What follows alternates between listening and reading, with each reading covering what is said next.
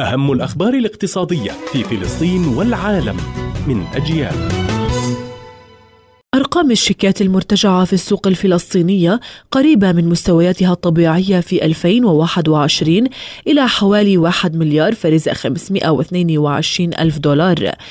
جاء ذلك بحسب بيانات تعود لسلطة النقد الفلسطينية. أظهرت أن الشيكات المرتجعة سجلت في 2020 نحو 2 مليار دولار وتراجعت قيمة الشيكات المرتجعة خلال العام الماضي بنسبة 26.5% مقارنة مع أرقام تاريخية لم يسبق تسجيلها في 2020 متأثرة بالتبعات السلبية لجائحة كورونا. وزارة المالية الفلسطينية تقول أن التعرفة الجمركية الجديدة التي فرضتها إسرائيل مؤخرا سبب الارتفاع المرتقب الذي سيطرأ على أسعار ست سلع في الأسواق المحلية خلال الفترة القادمة.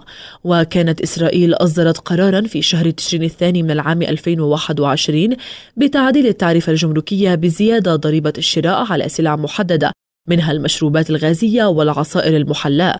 والسلع التي ستشهد ارتفاعا هي المشروبات الغازية ومشروبات الطاقة والعصائر المحلاة مركزات العصائر والمشروبات التي تحتوي على سكر وأدوات المائدة البلاستيكية. وكالة بلومبيرغ تحذر من تفاقم أزمة الغاز في أوروبا. وقالت إن أوروبا تواجه خطر نفاذ مادة الغاز في الشهرين المقبلين بسبب الطقس المتجمد وانخفاض احتياطات الوقود الأزرق في المستودعات.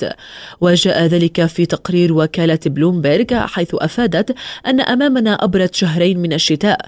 لذلك هناك مخاوف من أن أوروبا قد تنفذ من الغاز.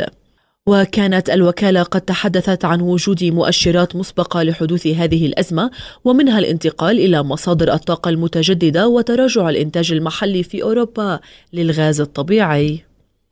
موقع فوربس يفيد بأن إجمالي خسائر ملاعب الجولف التي يملكها الرئيس الأمريكي السابق دونالد ترامب في أوروبا سجلت أكثر من 100 مليون دولار ووفقا لتحليل أجراه الموقع الأمريكي للإيداعات المالية البريطانية والإيرلندية فإن منتجع الجولف الأكثر شهرة في أسكتلندا الذي اشتراه مقابل 65 مليون دولار في عام 2014 وإنفاقه حوالي 80 مليون دولار إضافية لتجميله انخفضت مبيعاته بنسبة 66% إلى حوالي 9.2 مليون دولار.